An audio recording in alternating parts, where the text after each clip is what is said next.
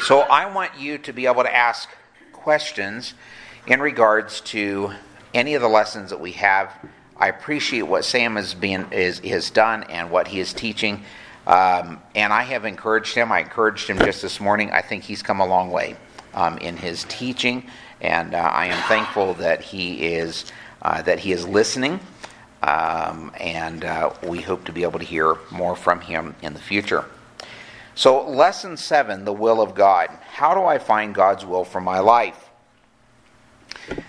I think when we, uh, when I was preparing for this lesson, I thought back to my days in college, and it's like we we kind of had this mystical idea of what the will of God was. You know, we would go out one day, we would look up into the sky, and we could magic, magically, you know, uh, paint with God's pen the name of the young lady that we were going to end up marrying, and that was finding God's will. Or finding God's will was, Lord, will you want us to go to the mission field? Show me a sign. And then we go down to the library and check out the National Geographic for next month. And whatever country was in there, that's probably where we were going to end up going as a missionary. Now, is there anything wrong with looking and, and asking God to reveal to us what His will is and to be able to do things, for example, like Gideon did in the Old Testament? and he laid out a fleece, right? We can't depend on the fleece, though, when we have been taught by God everything we need to know about Him. So, for example, let's use these two, these, these two examples that I used. At the end of the day, if, and I shared this with the young people, for example, that were here from Frontier, they're not going to wake up one day, go outside, and see the name of their future spouse written in the sky. Now, unless their spouse has hired a plane to be able to go and sky, do some skywriting. Now, what do we make the determination?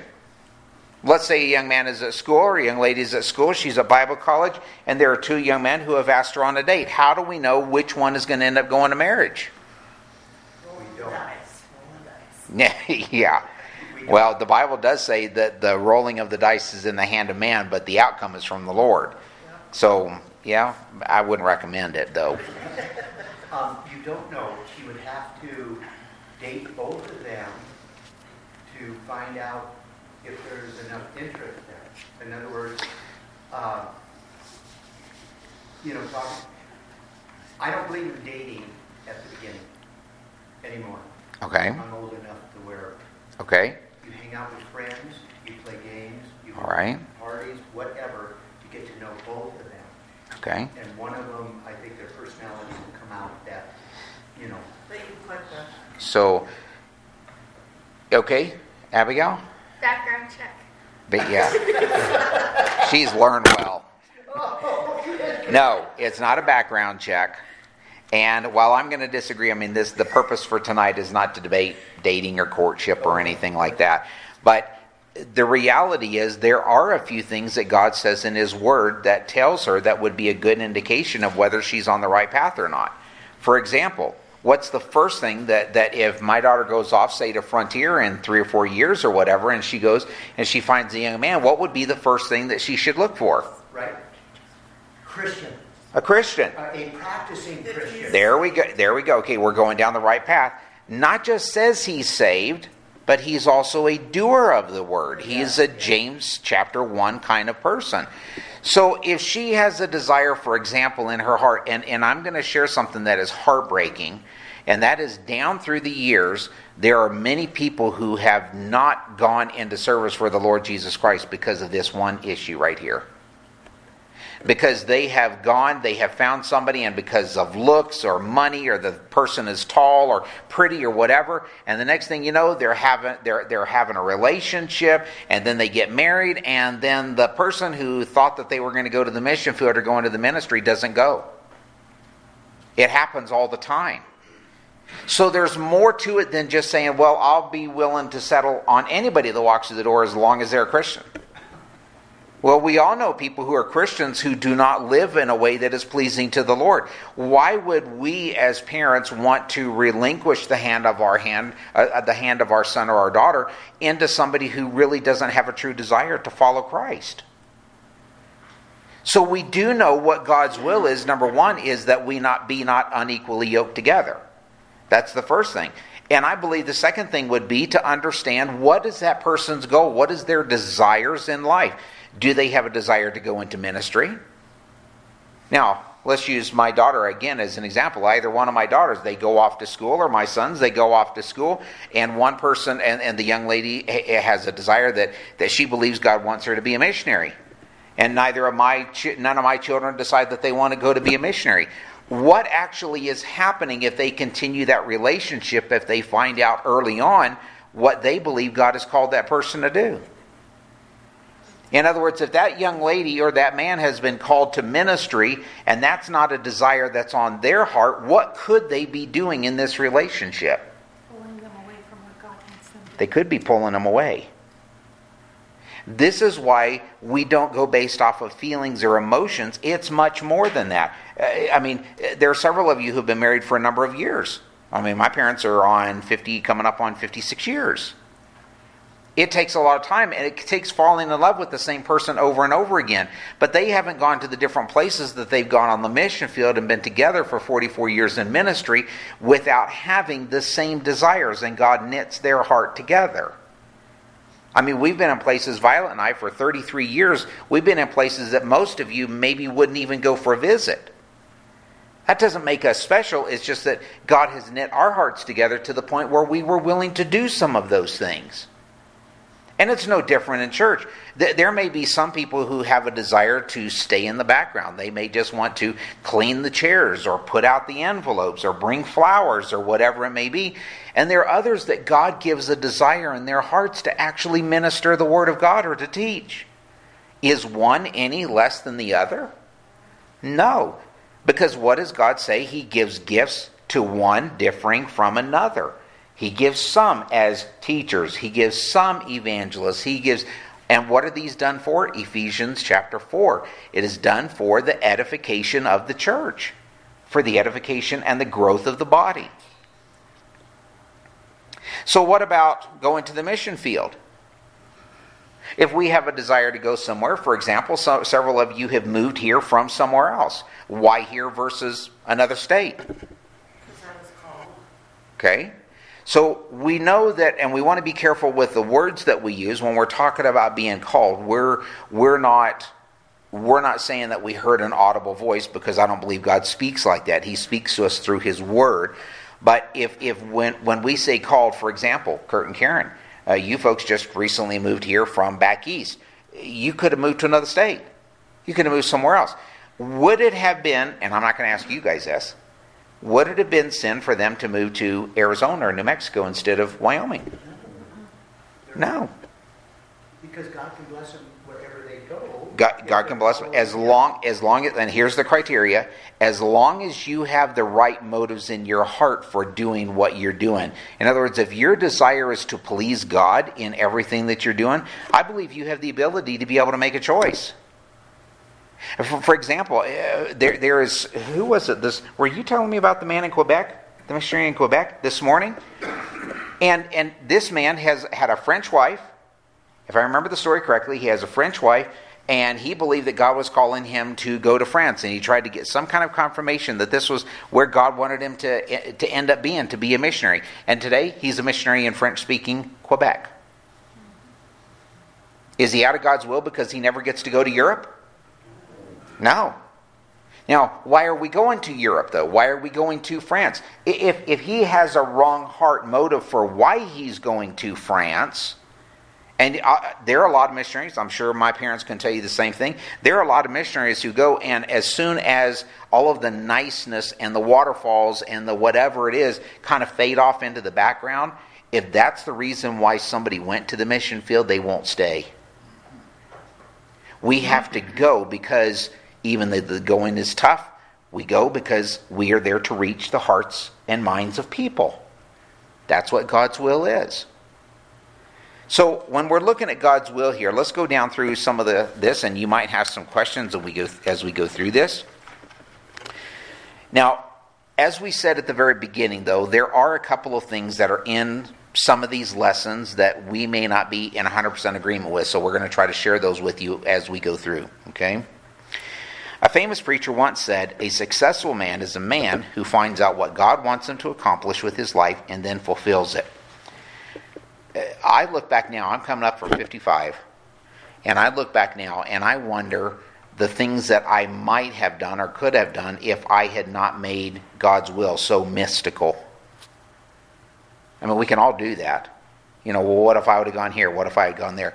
And and as my dad has often told me in the past, we can't live our life on the what ifs.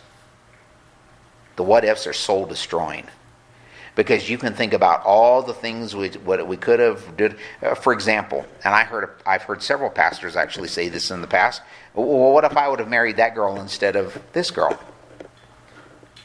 Well, the reality is you didn't marry that girl. You married this one. So keep falling in love with the one that God gave you. Because if God is sovereign and He's in control of all things, then we know that He has brought the two of you together for one purpose, and that is to bring honor and glory to the Lord Jesus Christ. so to second guess that, essentially what we're doing is saying, God, somewhere you made a mistake, I've just got to find it. I mean, that's, that's really where we're at, right? So the purpose of the lesson is to know how we can simply do, as he says here, we can simply do what God wants. And again, not trying to make it any, any anything fancy or mystical or anything like that. Number one, understand the difference between God's will and God's plan. Letter A. The will of God concerns our spiritual development. I have heard down through the years of counseling, I have heard people come in and they come in for marriage counseling and they say, but they'll eventually get saved. What's the problem with that picture? They've already violated God's God's standard for marriage. If they're a true believer in the Lord Jesus Christ, they don't even have any any business dating a person who is an unbeliever. None whatsoever.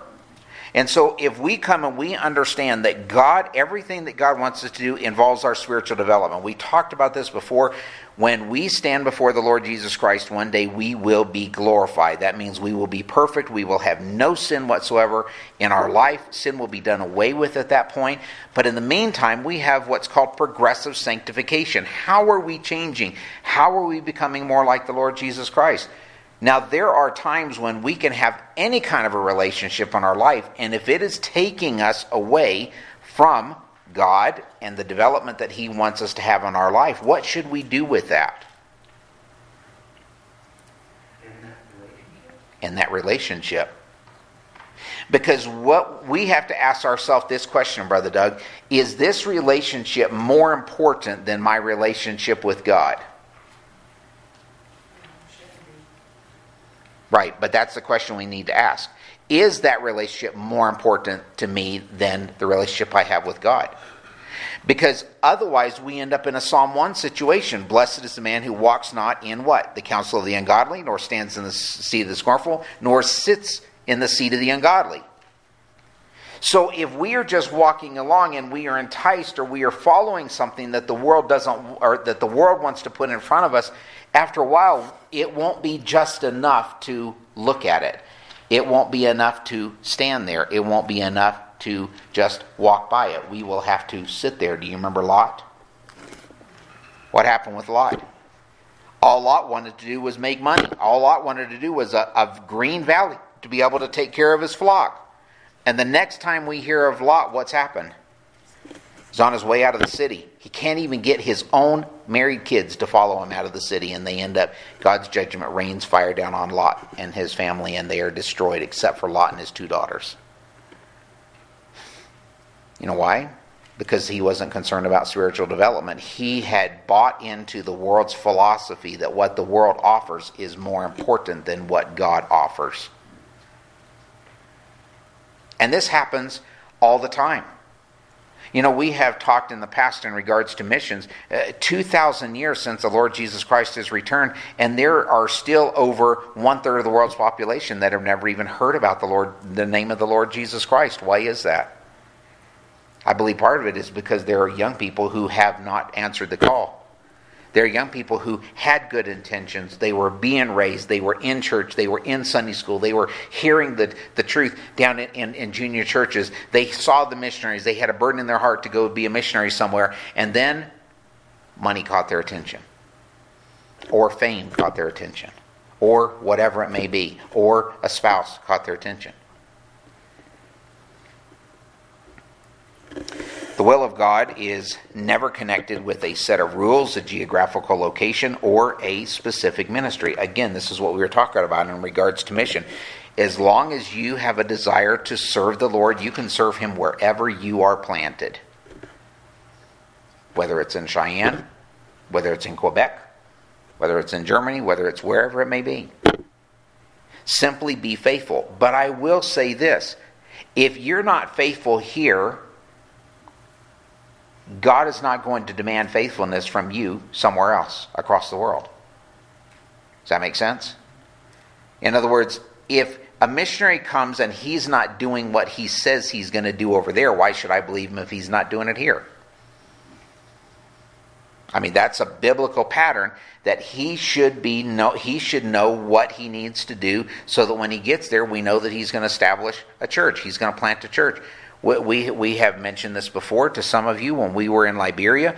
Uh, in, in, in the short time that we were there, there were six, six or seven missionary families who were there in Liberia, right in the area where we were, or fairly close to us, and had over 35 years of time in Liberia on the field. They were all church planters. They were all sending back monthly or bi monthly prayer letters telling everybody what they were doing, and not one church had been planted in 35 years between the lot of them. What happened? I mean, they said that's what they've been called to do, right? That's what they should have been doing.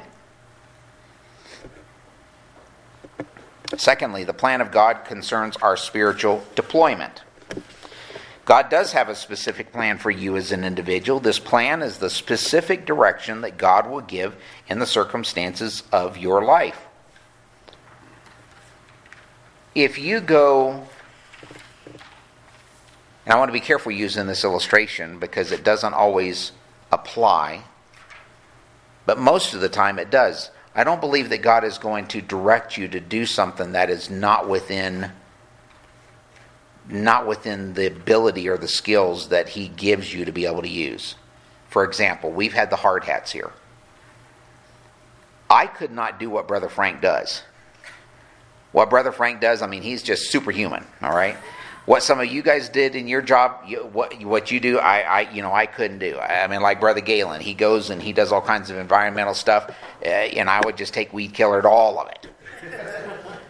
I don't know how to do his job, so I don't believe God is going to use an area where I don't have a skill set. For example, if I struggled with English or I struggled with with ordering a taco in Spanish at Taco Bell I think it's going to be difficult for me to have a burden and a desire to be able to want to go to a Spanish speaking country. But that doesn't mean that God wouldn't use me in a particular area because He does have the ability to be able to give you the skills and the talent you have to be able to go do it. For example, we knew a pastor in High Point, North Carolina, when we were living there for five and a half years, and they had been missionaries down in the Dominican Republic or some someplace like that for a number of years.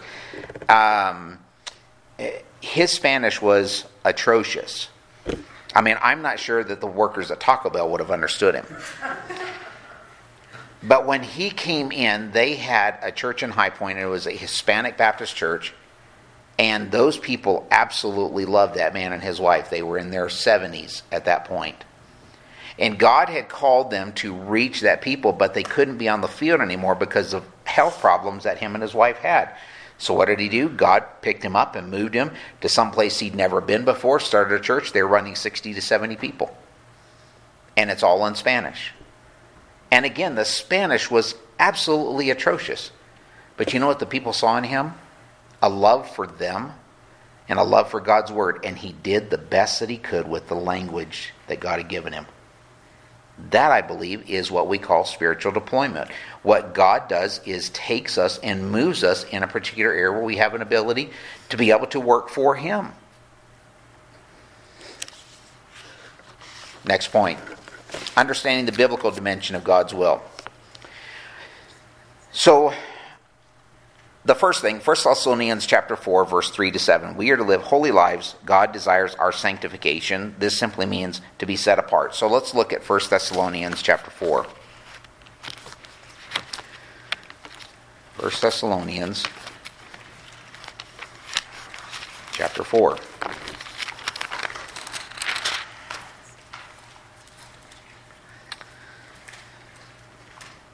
Verse 3 For this is the will of God, your sanctification, that you abstain from what? I think somebody's knocking on the door. Over here? Oh, okay, okay. For this is the will of God, your sanctification, that you abstain from sexual immorality. Right? So, what does that mean in this day and age in which we live? Because there are a lot of people that live, they do whatever they want, whatever floats your boat, whatever makes you happy, just do it. And, and, and the sad thing is, even in churches, a lot of times we have young men and one, young women, and even sometimes older couples, and they are living together instead of pleasing God through the covenant of marriage to be able to, to protect the testimony of the church. And the church just says, okay, whatever. Are we not doing injustice to that young couple if we're not telling them the truth? That what they what what they are doing is actually living a lie? You can't say that you know and that you love God if this is what's on your heart and what's on your mind. So when a young man comes to me and he says, I believe it's God's will for me to get married, one of the things I'm going to ask him is number one, do you believe that you're a true believer in the Lord Jesus Christ? How has God changed your life? has God changed your life in the desires, even in regards to sexual immorality? Now, that's probably something that most of you maybe never have heard in church because it's not popular anymore.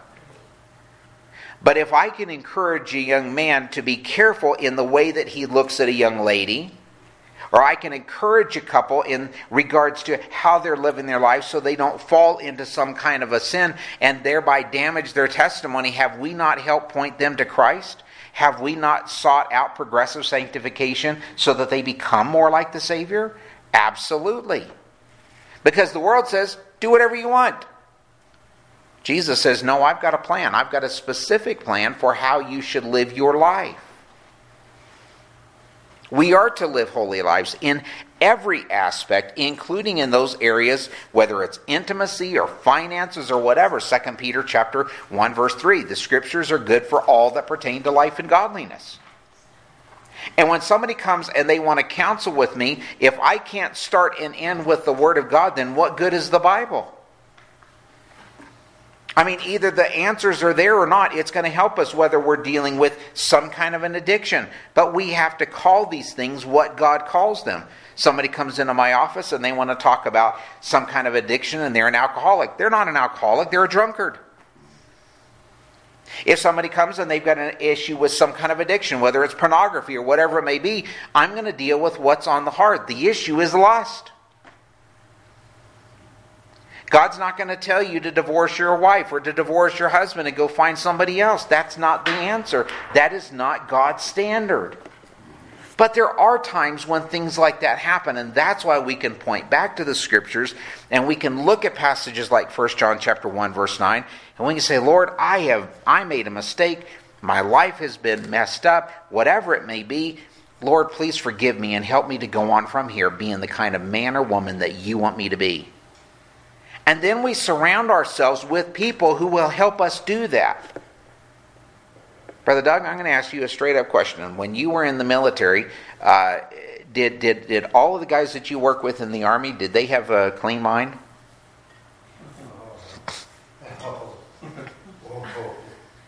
Did they have a clean mouth? Uh, only after they brush their teeth. Yeah, exactly. exactly. No. So, so let's say let's say that you come that you came and you and you saw me when you were still in the military and, and you're surrounded by this. H- how easy do you think it is to let a word slip here or there?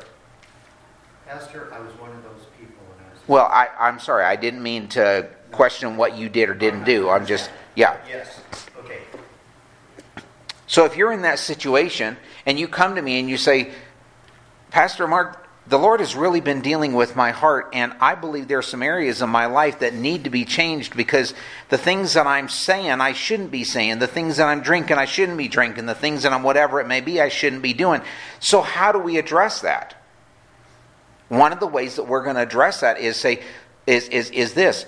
Number one, we need to go to see what the scriptures have to say about that. Let no corrupt communication proceed out of your mouth. And so that means we're going to have to use the put off, put on principle. We're going to have to put off the cursing. We're going to have to put on something else. So if we're putting off cursing and a person is struggling in that particular area, and they whether they've recently come to faith in the Lord Jesus Christ or maybe it's been a while, and they've surrounded themselves with people who are not beneficial, they have no desire, no love for the Lord Jesus Christ, they have no love for His Word. What are some of the things that we could put on or encourage you to put on in that situation? Scripture. Scripture. Memorizing scripture, Absolutely. Especially in the areas that you are struggling in. Yep. So if you know that there are certain people that you hang around with before and they are encouraging to use bad language or to do whatever it may, may be that you're that you have a struggle with in your life, what do you do in that situation? Do you still continue to hang out with them and expect a different result? No. No. Surround yourself with who? God's people. Christians, whether it's at home or having fellowship or whatever, eh, you know, we have, down through the years, I have heard people say things like, pardon my French. Well, you know, I'm not really good at languages, but that ain't French. And when people use that kind of language, if, if you went into an interview, anybody here ever been a manager? A manager okay, some kind, some kind of supervisory capacity. Um, uh, it never ceases to amaze me when somebody comes and goes for an interview. They have clear language.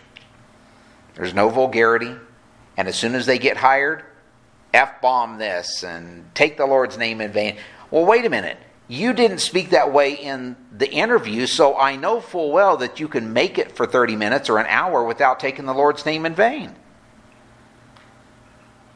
Now, when that's just a little bit of an extreme example, but when we are, uh, Sister Ramona, you were saying in your workplace, for example, you have some little cards that you've been putting up, and one of the ladies complained about it, or there was a potential complaint, so you take it down. But what about the things that they have on their desks? And we talked about this, and you made the determination you're going to put it back up no matter who it offends. Isn't that the way we should be in every aspect of our life? I mean, if we are truly living in the will of God, as I shared with you last week, if, if the first thing that you should do when you go into workplace, listen, I want you guys to know I don't drink, I don't do drugs, I'm not going to be interested, I'm not going to entertain that. Don't show me any of the dirty pictures that are on your phone. Don't expect me to use bad language because by the Lord's help, I'm not going to do that. By the way, I'm a true believer in the Lord Jesus Christ. Why don't you go to church with me on Sunday? That'll stop a lot of conversation. But but you, you know what happens? You know what happens, and I'm going to tell on myself here because there was a time, especially in the early years of our life, in our marriage, I could go and I could. I've worked in a warehouse. I know what it's like to work lifting UPS boxes for seven, eight hours at a shift. I know what it's like to pull two jobs. Your body is is and mentally you're just you're just shut down. And next thing you know, you drop a box on your foot, and guess what comes out of your mouth? Let me give you a clue. It's not thine be the glory.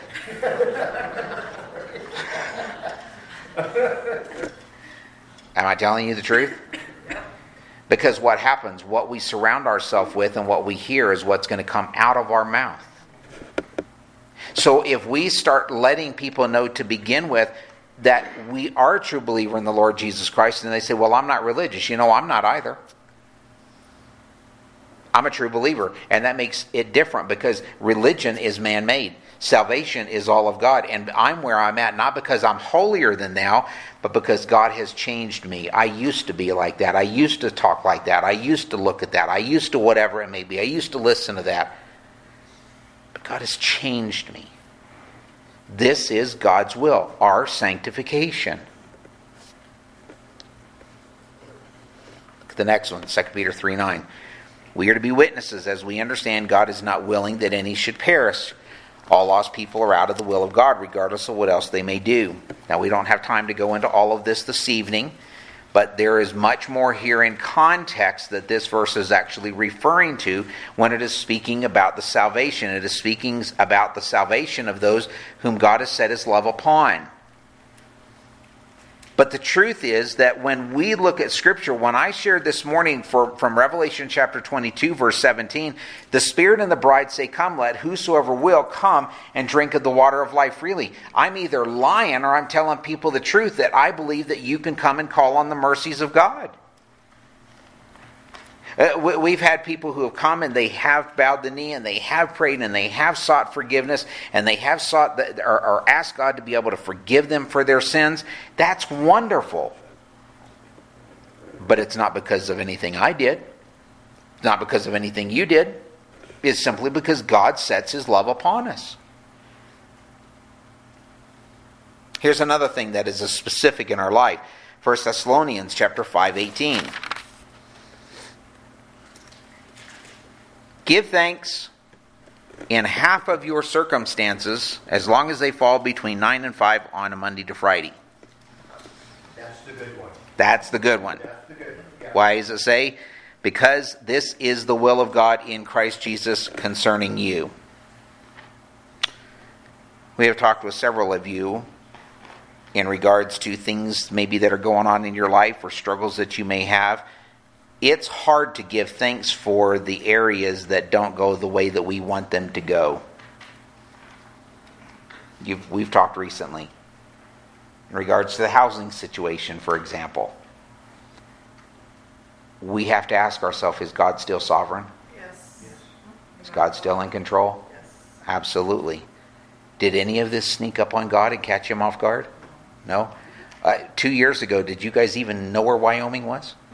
Well, you may have. I don't know how long this process has been going on, but for for a long time, you probably didn't know where Wyoming was. You maybe you never even been here. There are a lot of people that are finding themselves in that situation. Ten years ago, twenty years ago, most of you probably would not have thought that you would be where you're at tonight, right here in Cheyenne at Yellowstone Baptist Church.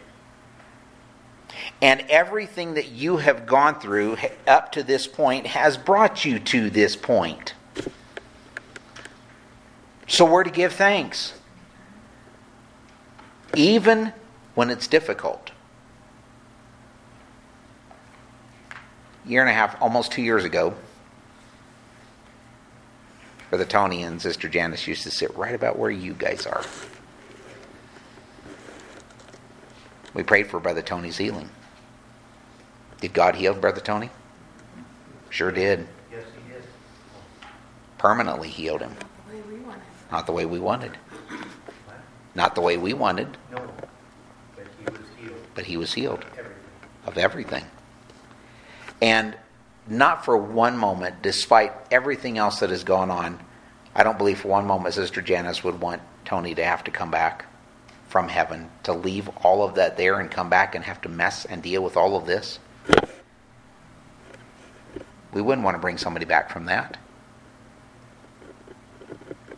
We are to give thanks with everything, for everything whether it's by life or by death, we are the Lord's. That means that when even when we walk through the valley of the shadow of death, we have no reason to fear any evil whatsoever because he is with us. His rod and his staff, they comfort us.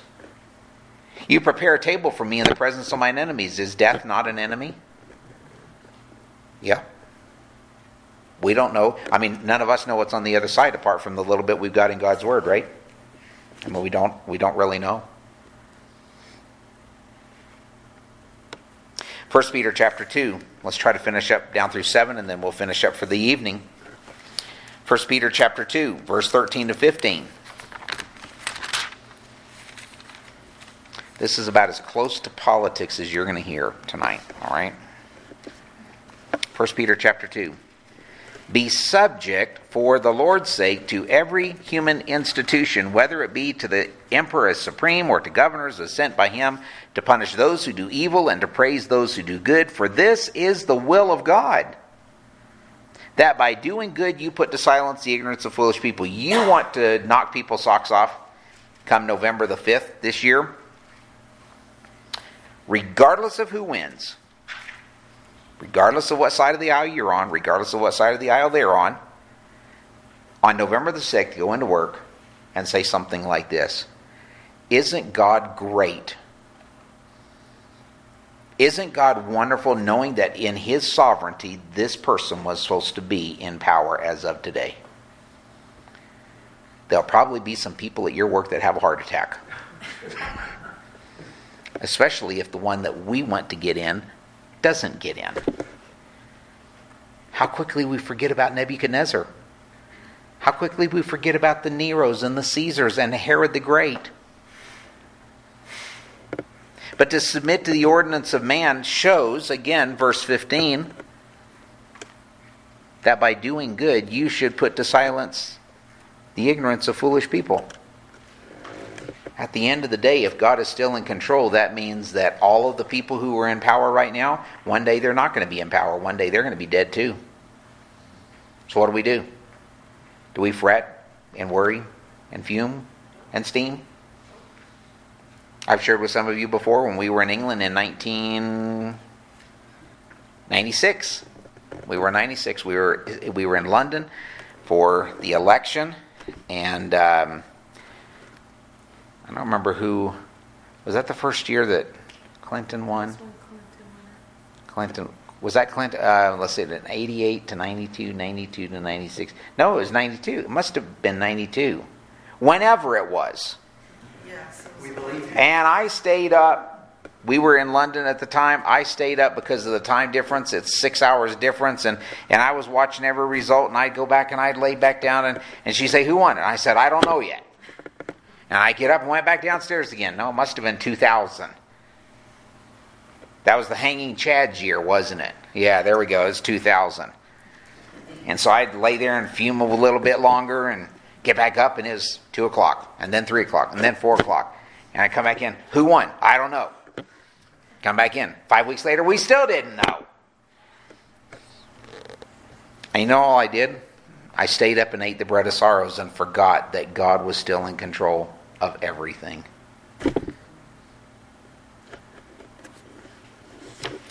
Romans chapter 12, we looked at that this morning, verse 1 and verse 2. We are not to be conformed to this world, but be transformed by the renewing of our minds. As he says here, submission to the ordinances of man is to maintain a proper testimony to lead others to Christ, and at the same time, your life is to be transformed to live by a higher standard to please God. Uh, Why should we witness if our lives look just like the world? Should we witness? Are we really being a witness to the wonderful saving grace of the Lord Jesus Christ? We tell people He can change you. Well, what has He done to change you? If we're doing the exact same thing that the world is doing. Number six, Ephesians chapter 6. Ephesians 6, 5 through 8.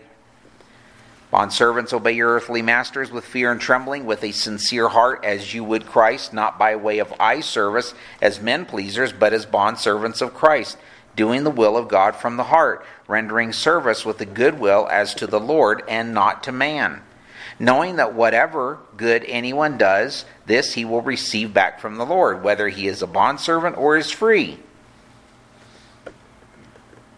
We have a responsibility, even in our workplace, to give our best to the Master, to submit as unto the Lord. Because when we're submitting unto the Lord, it makes it a whole lot easier when they ask us to do something that's not in our job description. Again, I know I've been there. So we are to serve those who are in authority from the heart with pure motives as if we are serving Jesus Christ.